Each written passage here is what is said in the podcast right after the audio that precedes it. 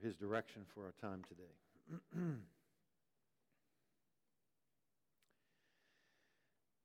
Father, as we approach your throne today, we do so in the name of Jesus, because of Jesus. We come asking for help to appropriate the truths that you have already spoken to us through the songs that we've sung and have heard, uh, the truth that's been read, the significance of these candles. That we would know the hope that we have because of Christ. We would experience both the peace with God and the peace of God and Lord, today we pray that you will help us to appropriate the joy of Christmas into our, our lives, into our celebration. we ask that you would be with those who are facing the reality of, of trying to make, uh, to make sense of what just happened to them here in, in Kentucky and, uh, and who are, who are uh, trying to pick up the pieces of their life. Lord, for those who are believers, that they would keep their eyes fixed upon you. And that they would provide encouragement to those who do not know you in this difficult time. And for all those who, even in these moments, are surrounded by all the festivities and yet feel so alone and feel they have no joy. Lord, that you will meet them where they are. You'll bring the encouragement that is needed. Once again, Lord, teach us from your word as we open it together today. In Jesus' name,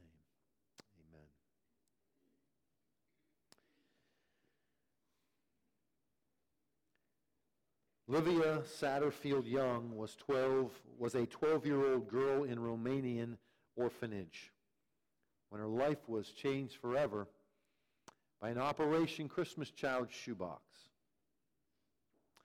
Livia was an orphan for 10 years. She described a lack of food, hygiene supplies, and no feeling of love and happiness. She said, Some days our food supply was so low that all we had was a piece of bread that was hard as a rock and moldy. We also wore the same clothes for an entire week. We had only one toothbrush, which we shared with hundreds of other children. Livia longed to feel someone's love and warm embrace.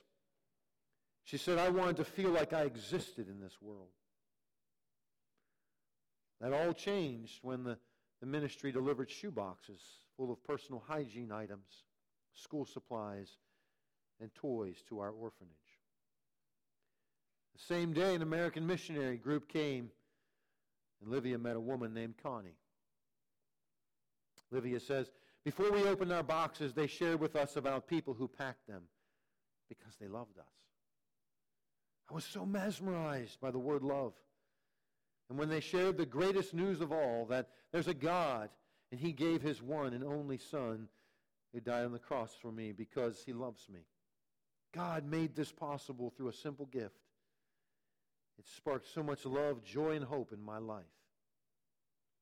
The same year Connie arranged, uh, the same year that Connie arranged for Livia then to stay with a Christian family in the area, and she accepted Christ as her personal Savior and Lord. She said, I wish I would have had a mega-sized microphone to tell the whole world that I had Jesus living in my heart. Two years later, when I was 14, Connie came back to Romania, adopted me, and took me home to my brand new family. If you're like me, it's easy to forget that there are children all over the world in similar circumstances, living in orphanages just like the one Livia grew, grew up in. The 128 shoe boxes that you put together can have a similar impact in boys and girls' lives all over the globe this year They can experience the joy of Christmas for the first time in their life. See, for them, it's not about the particular gift like it is for many in our culture, right?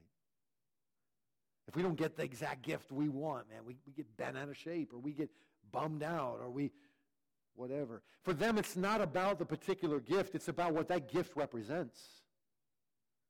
It represents love, a love that came from someone that they cannot see. Which reminds us of the gospel. A love from one we cannot see, demonstrated to us in that while we were yet sinners, Christ died for us. It's important that we remember that the joy of Christmas is not found in the gift under the tree. It is found in the gift that hung on the tree, the tree of Calvary. So how do we go about celebrating the joy of Christmas? Well, I'm glad you asked. Because I believe the answer can be found in the biblical accounts of Jesus' birth, where we see joy coming forth, where we see people proclaiming joy in these biblical narratives. And so I want to invite you this morning, if you would, please open your Bible to Luke chapter 1.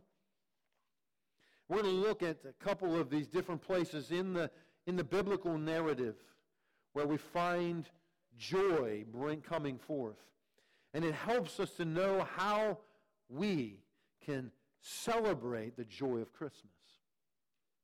Luke chapter 1, starting with verse 39. We pick up just after Mary has been visited by the angel Gabriel, and he explains to her that she is going to bear a son. And she asks, How can this be since I am a virgin? And he explains that the Holy Spirit will come upon you, and the power of the Most High will overshadow you. For that reason, the, very one will be called uh, the Son of God. And then he explains that your relative Elizabeth in her, is in her sixth month. She was called barren, is now with child. For nothing is impossible with God. And she, she surrenders to the Lord. Behold, the bondslave of the Lord, be it done to me according to your word. The angel leaves, and then we pick up with verse 39. Now at this time, Mary arose and went with haste to the hill country, to the city of Judah I'm sorry, to a city of Judah and entered the house of Zacharias and greeted Elizabeth.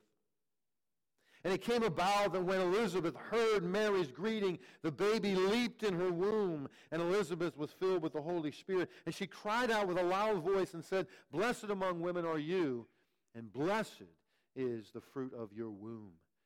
How has it happened that to me that the mother of my Lord should come to me. For behold, when the sound of your greeting reached my ears, the baby leaped in my womb for joy. And blessed is she who believed that there would be a fulfillment of what had been spoken to her by the Lord. There is joy. The baby inside of Elizabeth's womb leapt for joy at the sound of Mary's greeting who is the baby in Elizabeth's womb? None other than John, who would be called John the Baptist, who we are told back in chapter 1, verse 17, is to be the forerunner before him, before the Christ. He was to go ahead of him. He was to proclaim his coming. We're also told in verse 15 that this, when the angel Gabriel told Zacharias that his wife Elizabeth would have a son. Name him John. He'll be great in the sight of the Lord. He'll drink no wine or liquor, and he will be filled with the Holy Spirit even while in his mother's womb. So here we have uh, John in the womb of Elizabeth, filled with the Holy Spirit, and Mary comes and greets her, and at the sound of Mary's voice, the baby leaps for joy in the womb.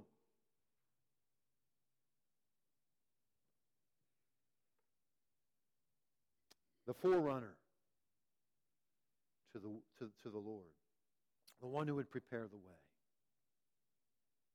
And so we see here the joy of bringing Jesus to our world.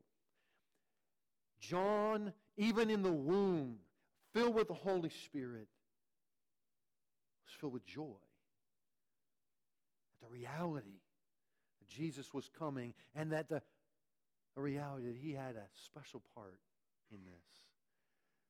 Even in the womb, the Holy Spirit is there causing this joy, a joy that John would live out as a man. The joy of bringing the message of Jesus to our world.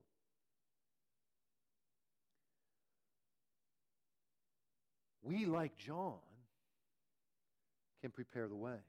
This is one of the ways that we can celebrate the joy of Christmas by preparing the way, by bringing Jesus to our world, preparing the way. How do we prepare the way? Acts of kindness and generosity, such as Operation Christmas Child shoeboxes. You, by putting together a box and by sending it through Samaritan's Purse, have the joy of being able to prepare the way for some child to hear the gospel of Jesus.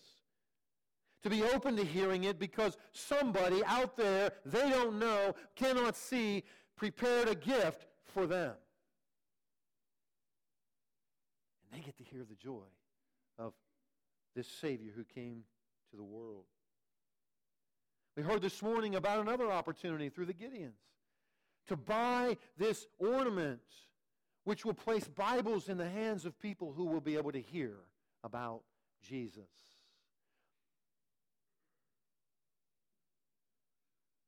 Doing something nice for somebody else in Jesus' name is a way we can begin to prepare the way. Praying for someone you know that needs the Lord praying that their heart would be softened. Especially this time of year when it is amazing that you can listen to a secular radio station and hear about Rudolph the Red-Nosed Reindeer and the next song could be O Holy Night. Where, where else and when else do you, on the same station, do you, do you hear these things?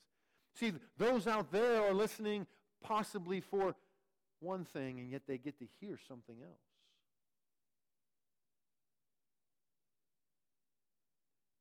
And so pray that God will use these things that many see as just part of the tradition, but has a message that if their heart is open, they can hear it.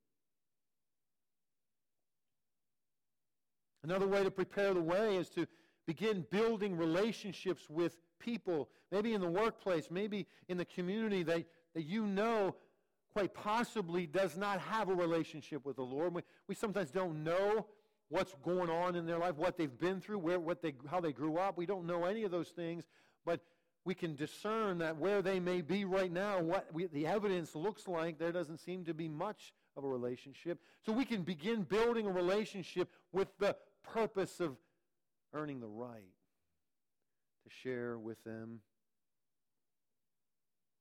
So as we pray for them, as we establish relationship. We're, all, we're doing these things. We're preparing the way. Just as John, who leapt in the womb as, as, a, as a, a baby in, in, inside of his mother, for the joy of one day being able to prepare the way. You go to the next passage where Mary is rejoicing in God because of the privilege she has to bring Jesus to her world, to our world. And she proclaims in, the wor- in these words in verse 46 and following, and Mary said, My soul exalts the Lord, and my spirit has rejoiced in God my Savior.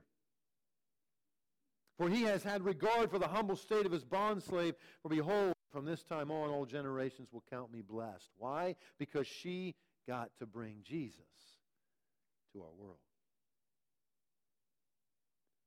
The word that is used, rejoice, there is the same root word for the word joy in the womb, and it means to leap, exultant joy, exuberant joy. And this is what Mary expresses that the reality that God has regarded her humble state and given her the incredible privilege to bring Jesus to our world. Not only like John the Baptist do we prepare the way, but we can proclaim the way. Right? We can bring Jesus to our world by letting people know of this good news that Jesus has come. What an incredible privilege. And Mary recognizes that privilege to be the one to bring Jesus to our world. And we're not going to bring him the same way, but we can bring him to our world, to the people around us. We can make him known. We can initiate spiritual conversations to find out whether or not somebody is interested. We're not called to jam the truth down people's throat, but we're called to make it available. How will we know unless we take the risk? And I know that's difficult. It's difficult for me. But as we're praying, as we're asking God for courage, as we're asking God to prepare hearts, as we are building relationships,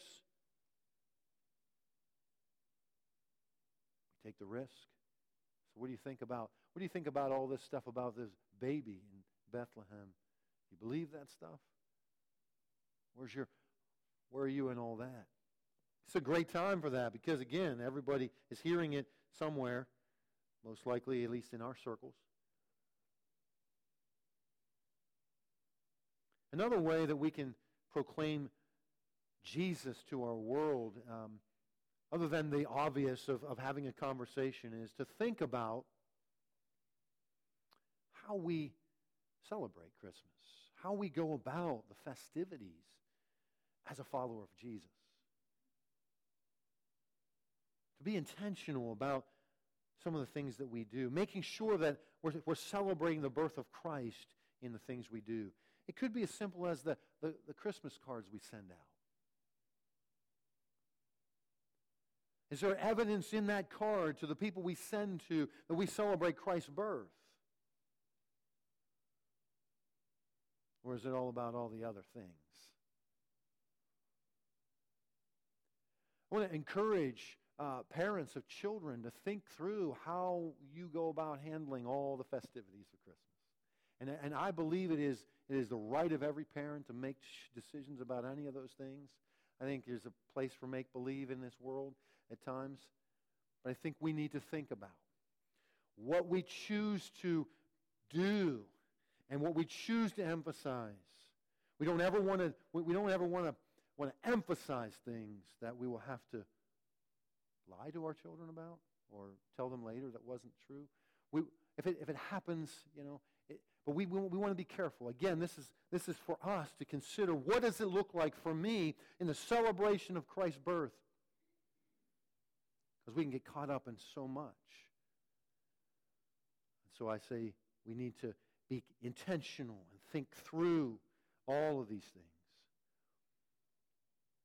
We can prepare the way and we can proclaim the way. This is the joy of bringing Jesus to our world. Well, then we come to this second passage in Luke 2 that was read earlier in the service. And particularly, we focus on verse 10 and 11. When the angel comes to the shepherds out in the field as they're watching over their, their flocks and makes a proclamation do not be afraid, but instead, I'm bringing you good news of a great joy, which shall be for all the people. For today in the city of David there's been born for you a Savior who is Christ the Lord. We see the joy of receiving Jesus as our Savior. The message that they, they bring to the shepherds is a message of good news of a great joy. A great joy.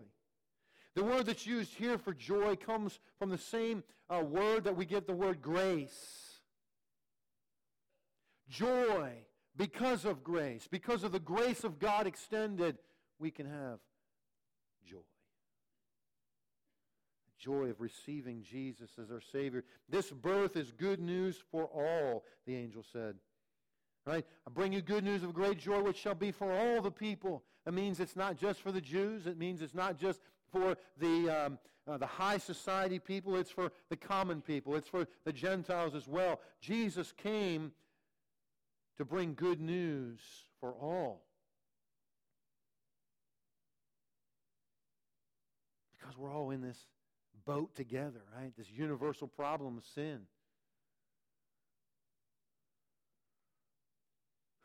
I came across a, a cartoon, the Calvin and Hobbes cartoon. You may have seen it at one point. Calvin, of course, is the little boy, and, and Hobbes is the, the little tiger, his little uh, friend, and they're, they're sled riding down this hill. And, uh, and Calvin says, I'm getting nervous about Christmas. Hobbes says, uh, You're worried you haven't been good enough. That's just the question, he says. It's all relative.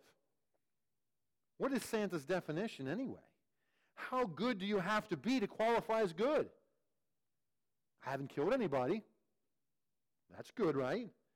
I haven't committed any felonies. Uh, I didn't start any wars. Uh, wouldn't you say that's pretty good? Wouldn't you say that I should get lots of presents?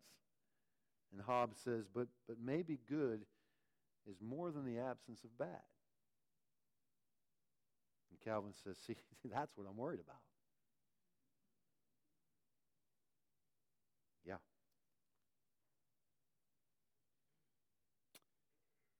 Maybe God's definition of good is more than the absence of bad. Fact of the matter is, we can't be good enough. And that's why Jesus' coming is good news of a great joy, which is for us all.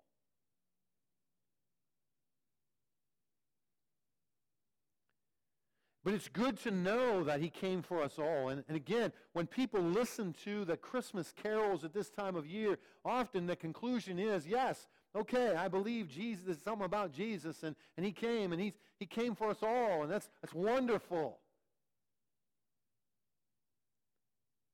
But if it's left there, we can think, well, we're all, we're all just going to kind of enjoy the, the goodness of him as our Savior, all of us. And, and it's just, you know, this, uh, it's, it's peace on earth, goodwill to men. It's, uh, that's what he came for, and that means that we're all going to experience peace and this goodwill.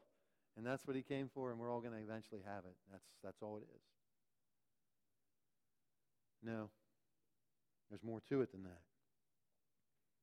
It's more than just leading us to warm feelings this time of year. Because his birth is good news for you.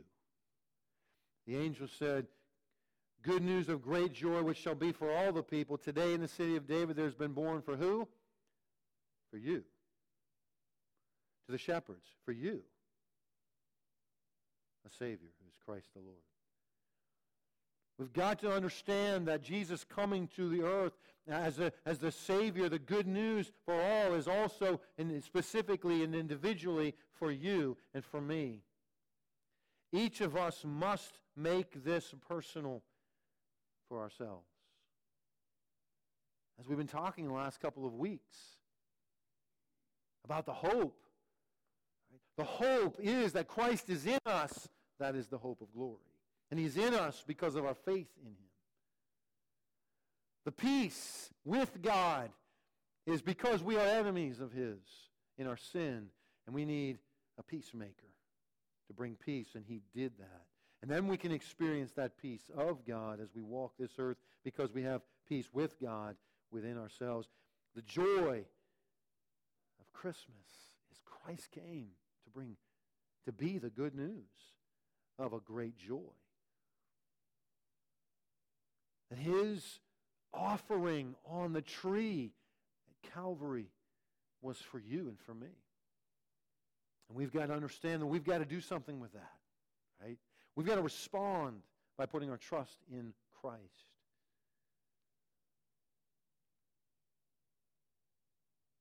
So there's this joy of receiving Jesus as our Savior, the ultimate gift that was given And then there is, thirdly, the joy that we see with the Magi in Matthew chapter 1, chapter 2. After Jesus was born, these wise men, these Magi, came looking for the king. The king of Israel. And so we have the joy of worshiping Jesus as our King, just as the Magi. We read in Matthew 2 1 through 12 Now Jesus was born in Bethlehem of Judea in, this, in the days of Herod the king. Behold, Magi from the east arrived in Jerusalem, saying, Where is he who has been born king of the Jews? We saw his star in the east and have come to worship him. And when Herod the king heard it, he was troubled, and all Jerusalem with him. Gathering together all the chief priests and scribes of the people, he began to inquire of them where the Christ was to be born. And they said to him, In Bethlehem of Judea, for so it has been written by the prophet. And you, Bethlehem, land of Judah, are by no means least among the leaders of Judah, for out of you shall come forth a ruler who will shepherd my people Israel. Herod secretly called the Magi and ascertained from them the time the star appeared, and he sent to them or sent them to Bethlehem and said, Go and make careful search for the child. When you found him, report to me, and I too may come and worship him. And having heard the king, they went their way, and lo, the star which they had seen in the east went on before them until it came and stood over where the child was. And when they saw the star, they rejoiced exceedingly with great joy. They came into the house and saw the child with Mary, his mother, and they fell down and they worshipped him. And opening their treasures, they presented to him gifts of gold and frankincense and myrrh. And having been warned by God in a dream not to return to Herod, they departed for their own country by another way. The common thought is that that star appeared when Jesus was born. It took them probably a couple of years, maybe, to to get there. A long journey. These were probably wealthy men, maybe kings, maybe not kings, but they probably didn't just come the three of them. They probably had a whole entourage. And so it would have taken time to finally get here. So we see these Magi traveled a great distance. They also brought expensive gifts to lay at the feet of the one who was born King of the Jews. And they rejoiced exceedingly with great joy when they saw that the star brought them to that place so that they could worship at his feet.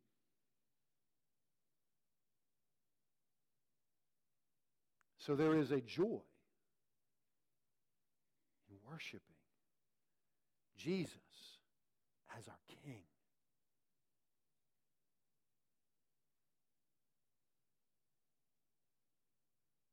As I look at the Magi, I see, how did they worship him? They worshiped with their time and with their treasures. It took time to get there. It took effort. Right? And he is worthy of our time.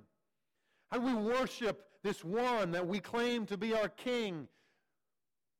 We consider what does it look like for me to give of my time for him?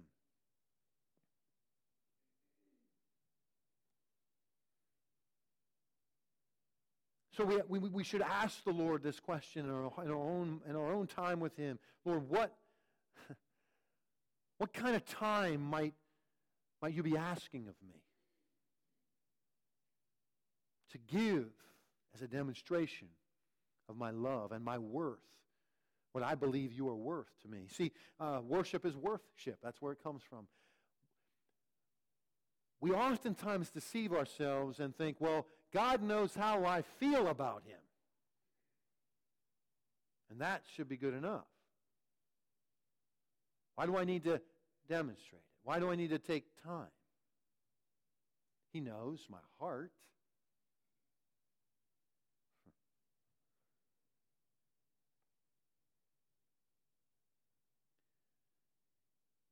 God is calling us to demonstrate our love to Him. So the question is, what kind of time might God be asking of you? As a demonstration of his worth. And oftentimes it has less to do with with what God wants from you as much as what God wants you to give. If that makes sense. In other words, he's looking to see what you will give. He doesn't need it, he wants it from us. Why? Because that is what's going to change us.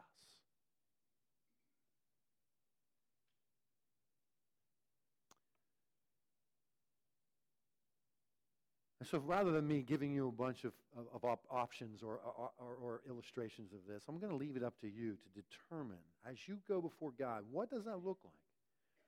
Because for somebody who doesn't have, hasn't been doing anything, hasn't been giving any time, if you will, to the Lord, then one thing is a step. There are others who are, have already been giving time, and you look and say, God, is there more you want me to give? Or, or is this the right way to use my time? Is this how you would have me to serve? and, uh, and to show my love for you and my worship to you. Is this how you want me to spend my time? And God might say, This is exactly how I want you to. I've led you to this, and I'm, I'm, I'm well pleased with the way that you are using your time. Well, we should be asking the Lord, what does it look like to give my time? And then, secondly, He is worthy of our treasures. They brought treasures that cost them something. They laid it at his feet. They didn't get any benefit from what they gave. There's no tax deductible receipt. Right? And again, there's nothing wrong with, with that. That's the world we live in. But I want us to know that when it comes to giving, it's rarely ever in Scripture about how much we give.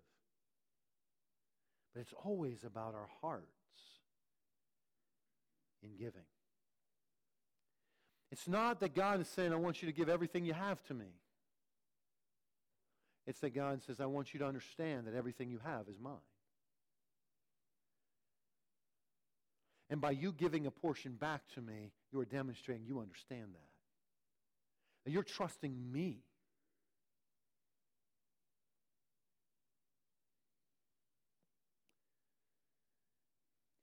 Here's, I want to say this too. If you don't want to give, please don't give. Right? Because God doesn't need our money. Right? If you don't want to, if you have no desire in your heart to give financially to God's work, whether it's here at this church or to missionaries or other organizations that are serving the Lord, if you have no desire to do that, don't give it. God doesn't need our money. But if you understand that it belongs to Him and that you are only a steward of that, then you ask Him, what portion of this that I am stewarding do you want me to give away to this or to that? In honor of our King.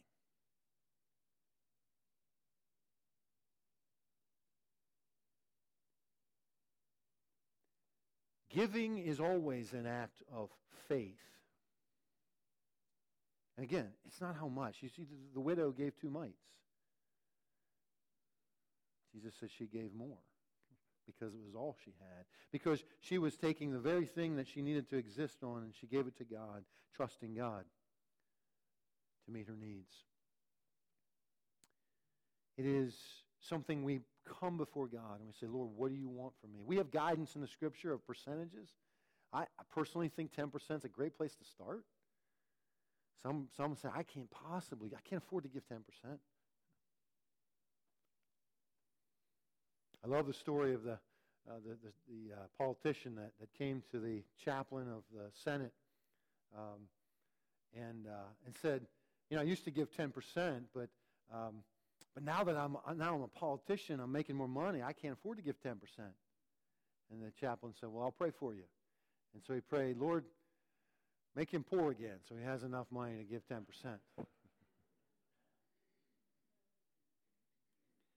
you know, again, it's about our heart. He owns it all. belongs to Him anyway. Okay, God, how do you want me to steward this? I know some of it's for my needs. Uh, some of it I can enjoy. But man, I need to, I need to be faithful, to honor you. And so we can ask him, what would it look like, Lord, for me to honor you with the, with the financial means you've entrusted to me, to us as a family? See, there's joy in that. When we're at the front side of that, it doesn't feel like it. Right? And many people see people like me standing here talking about it saying, I just want more money. I know, I just I want you to experience joy.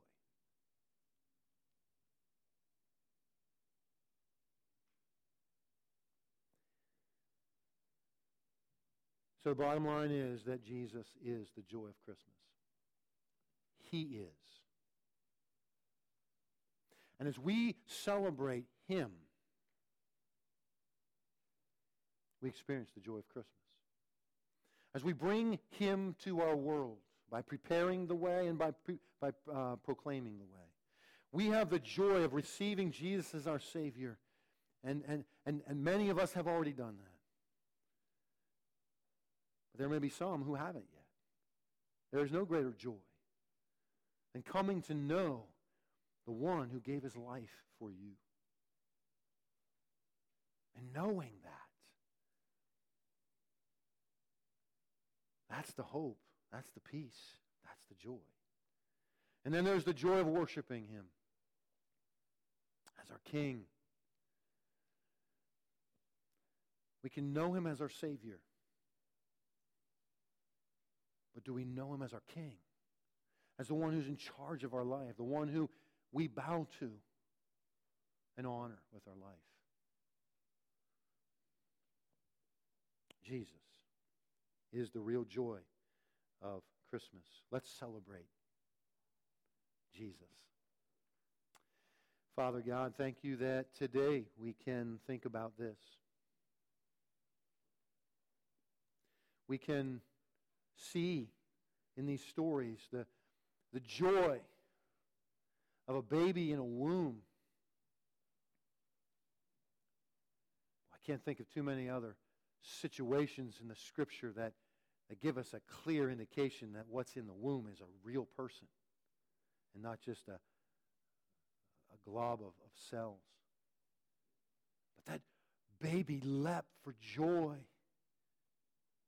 He heard the mother of his Lord at the prospect that he would one day prepare the way. The mother of Jesus, with all the, the difficulties that this would have brought into her life, being pregnant out of wedlock, and, and all of the things that, that uh, societally that would have been viewed as negative, she rejoiced at this reality that she had been privileged to bring Jesus to her world. Oh, that we would know that kind of joy, Lord.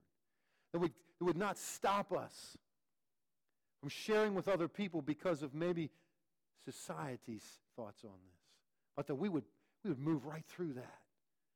And the joy of bringing Jesus would override any apprehension that we may have. Oh, Lord, the joy of receiving Jesus as our Savior, who came not just for the world, but for us individually, that we might know him personally by faith. And Lord, the joy of worshiping the King. We know from your word that one day every knee will bow and every tongue will confess that Jesus is Lord. Lord, help us to get on board with that now and to live in anticipation of that day by bowing our knee and confessing with our tongue daily, by worshiping the King with all that we have and all that we are. Thank you for this privilege. Thank you for the joy. A joy that is not always expressed in, in, in happiness, but a joy that is deep seated, that wells up within us, that knows who sits on the throne, and trusts that one to do what is right and what is good. Lord, help us to celebrate the joy this Christmas. For it's in Christ's name we pray. Amen.